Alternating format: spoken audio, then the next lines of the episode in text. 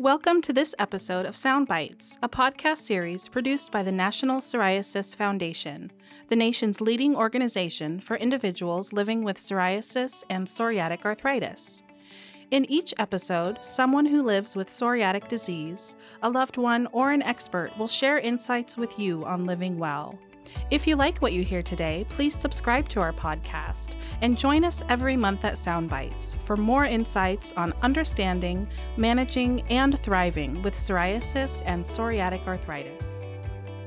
My name is Corinne Pettit, and I'm here today to talk about scalp psoriasis with internationally recognized dermatologist Dr. Jerry Bagel from the Psoriasis Treatment Center of Central New Jersey at Windsor Dermatology.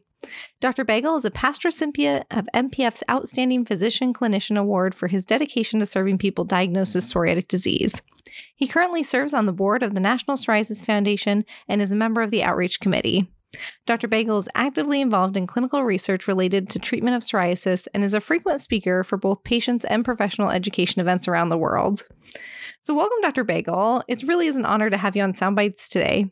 So, we all know that scalp psoriasis is very prevalent and affects about 60% of people with psoriatic disease. In fact, how to treat scalp psoriasis is one of the frequent questions the foundation receives through our Patient Navigation Center. It can be challenging and frustrating to treat. So, to start today's discussion, can you please identify what areas, in addition to the scalp, are typically affected and what are the characteristics of scalp psoriasis? I think one of the most significant characteristics of scalp psoriasis is that it itches and it keeps people awake at night and they scratch and they make it worse because of the Koebnerization effect, where trauma induces more psoriasis. But they can't help it because it itches. And not only does it itch, it keeps them awake. And by keeping them awake, they're tired when they go to work and they have to go to work. So it increases the amount of presenteeism that they have at work. So it really is more than just the physical appearance of scalp psoriasis, but it's also the emotional aspect that it has on an individual. Having said that, there is still the physical uh, component. It's scaly, it's red. It's sometimes oozy. Sometimes people can lose some hair associated with it.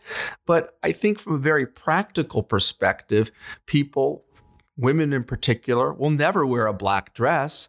Men will never wear a navy blue jacket because of all the flaking that occurs on their clothing. So there are behavioral patterns that have to change when people have scalp psoriasis. So, you mentioned itching and flaking. What treatment options do you recommend to counter those symptoms? Well, initially, for itching and flaking or for psoriasis of the scalp, we can use some topical steroids.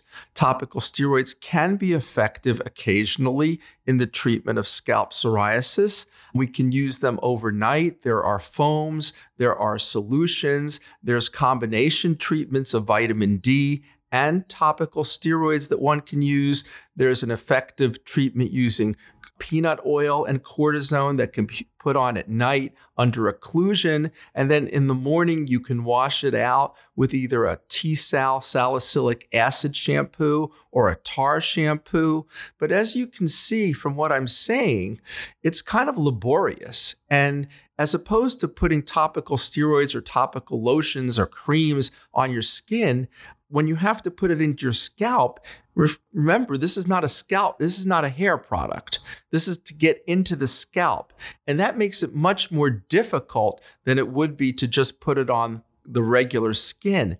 And people have a rough time with compliance. And even if they're doing well, it's difficult for them to continue the treatment on a daily basis. Yeah, absolutely. The hair can pose a big problem. So, on that topic, what's the most effective way to remove plaques from the scalp?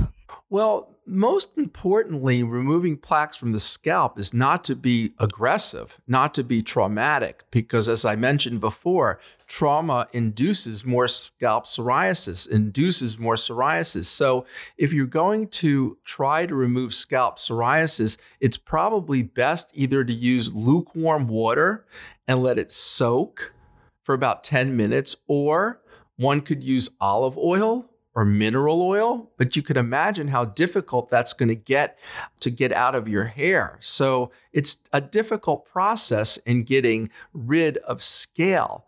Uh, I think it's more important to use the right treatment to minimize the scale and the psoriasis. And what I like to use is either salicylic acid products to get rid of the scale, because if you don't get rid of the scale, whatever medication you're going to put on the scalp will probably not penetrate into the skin and be effective in eradicating the psoriasis. And is salicylic acid available over the counter or is that a prescription?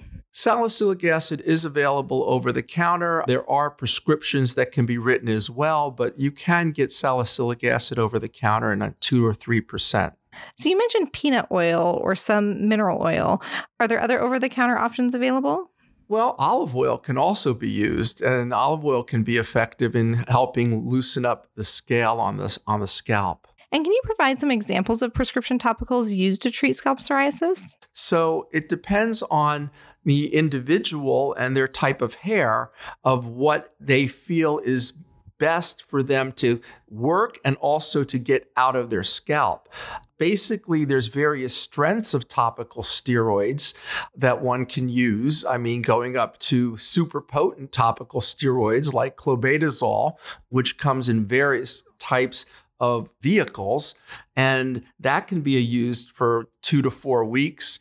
Also, there's, as I mentioned, combination therapies, which has calcipotriol and betamethasone together that can be utilized at night.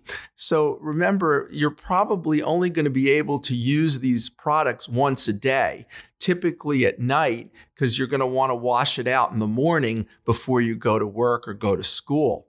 So, various strengths, you could start using them a high strength, and then if you're better, you can go to a medium potency. Usually, what I do is I have my patients use super potent topical steroids for like two weeks. And then if they're doing better, go to every other night and then to taper down to the frequency that keeps them under control so that they don't have to be utilizing these treatments on a daily basis. Great. And do you have any tips on what you give your patients and how to apply it to their scalp? Well, you know, I, I tell my patients that they need to part their hair and try to get the medication directly into the areas of their psoriasis.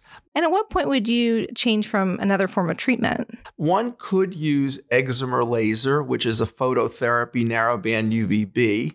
I find it more or less effective. I'm not all that crazy about it. Some people are more uh, excited about the efficacy of excimer laser than I am. What I usually see is the following. A patient comes to me and they have a bag of products. Some are over the counter, some are prescription. I open them, some of them they've used, some of them they haven't even opened, and they say nothing works. They're frustrated. And they've already been to two or three dermatologists and they've had multiple treatments with various topical therapy. They're psoriasis in their scalp could be 30 to 50 to 70% of their scalp. They're itching. Nothing's working. They may have psoriasis on the rest of their body. They may not. But to them, this amount of psoriasis is really severe and affecting their quality of life. And at that point in time, I do offer them biologic therapy because I think biologic therapy is much more effective than topical therapy, especially in people that have proven to be recalcitrant to either the treatment not working or them not being compliant with the treatment. Yeah, that's a great point. On the topic of biologics, what percentage of improvement and how quickly can you expect to see a response with biologics for scalp psoriasis? Many biologics have been tested specifically in scalp psoriasis, and depending upon the biologic agent, within 12 weeks, you could see between 70 and 92% improvement. So between 70 and 92% improvement within 12 weeks. So, and that's with utilizing biologic agents without any topical steroids, without any topical treatment at all, because that's how the clinical trials were designed. That's pretty amazing. So, as you know, biologics are usually for those with moderate to severe psoriasis. So, if psoriasis isn't present anywhere else in the body, is it possible to receive approval for just treating scalp psoriasis? Yes, I've been able to get patients approved for scalp psoriasis, just like I've been able to get biologics approved for people that have palmar plantar psoriasis, which by definition could be 5% body surface area or 2% body surface area if it's extensive in the hands. So, yes, I've been able to get biologic therapy approved for people that have psoriasis in their scalp that's significant that has not responded to topical therapy. So, one treatment we haven't talked about yet is oral treatments. I've heard that apremilast, or better known as Otezla, is in clinical trials seeking a label to update for scalp psoriasis. Can you provide an update on the results found to date?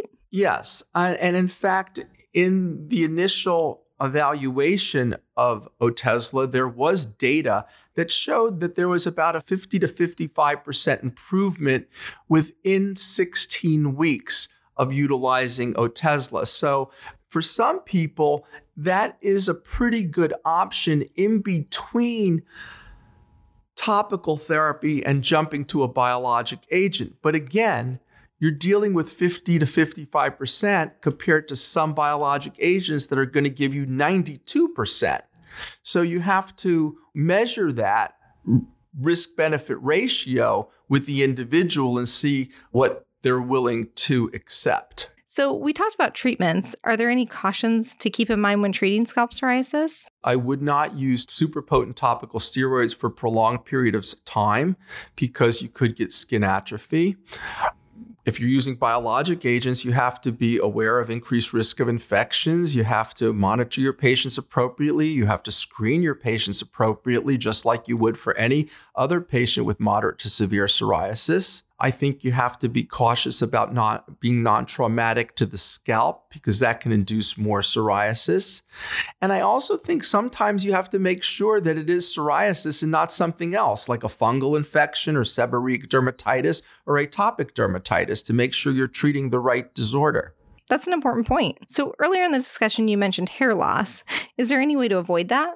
I think the best way to avoid hair loss is to treat more aggressively. And sometimes I can use, we didn't talk about this yet, but we can use intralesional Kenalog, where we can do injections of four milligram per mil of cortisone right into the scalp. It doesn't hurt as much as you might think.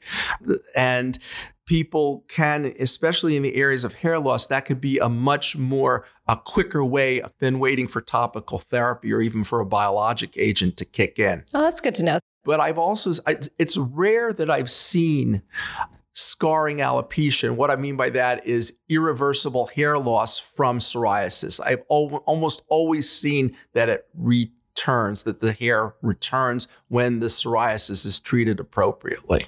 Well, that's hopeful. And it's good to know that there's some quick fixes per se if need be.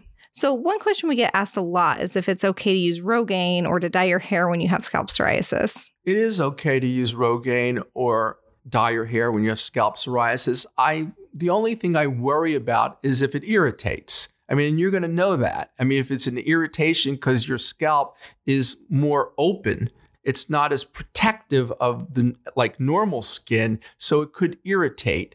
And that would be the rate limiting factor. So, with the use of dyes or Rogaine, are there any bad interactions with the treatments? Right. So, I think what you have to remember with not with hair dye, because hair dye you're doing it infrequently, but with Rogaine, you're probably putting it on twice a day. So, if you're using a topical therapy and you're using Rogaine, you're going to have to like separate the time frame between one and the other so that you don't mix them together and you might inactivate the two. So you would probably put one on and then wait 20 minutes and put the other on. Great, perfect. So, what final tips or recommendations would you like to pass along to our listeners who have scalp psoriasis? Well, I think it's reasonable to start if you have mild scalp psoriasis that isn't too thick to work with topical therapy. But if your scalp psoriasis is really thick and it has a lot of scale and it's extensive, it's very unlikely that a topical therapy is going to work because it's just not going to penetrate through the skin enough to give you benefit. You could try it for a short period of time, but you're probably going to be, and I'll say this, banging your head against the wall. And that's going to make your psoriasis even worse. So I think that you have to really speak with your dermatologist about what is the likelihood of a topical therapy working in your individual case and how long should you wait before you see a significant improvement because really if you don't see a significant improvement within 2 to 4 weeks of a topical therapy and you can't maintain that benefit then I think you need to be more aggressive well, thank you, Dr. Bagel, for your time and insights on scalp psoriasis today. I appreciate you asking me the questions. Thank you for listening to Soundbites today. The NPF recognizes that managing scalp psoriasis can be a challenge. Plaques on the scalp may be itchy, flaky, and hard to treat. That's why we developed a new scalp psoriasis quick guide to provide information about treatment options, ways to manage itch, and how to care for your hair. Contact the Foundation's Patient Navigation Center at 1 800 723 9166, option 1, or by email at education at psoriasis.org to receive a free scalp psoriasis quick guide. You can also check the National Psoriasis Foundation Seal of Recognition program at psoriasis.org forward slash seal for a list of over the counter products, including those for scalp psoriasis, that have been created or intended to be non irritating and safe for people with psoriasis, psoriatic arthritis, and or individuals living with severe sensitive skin or joint mobility limitations. We hope you enjoyed this episode of Sound Bites for people with psoriasis and psoriatic arthritis. If you or someone you love has ever struggled with psoriatic disease, our hope is that through this series, you'll gain information to help you lead a healthier life and inspire you to look to the future. Please join us in a couple weeks for another inspiring podcast.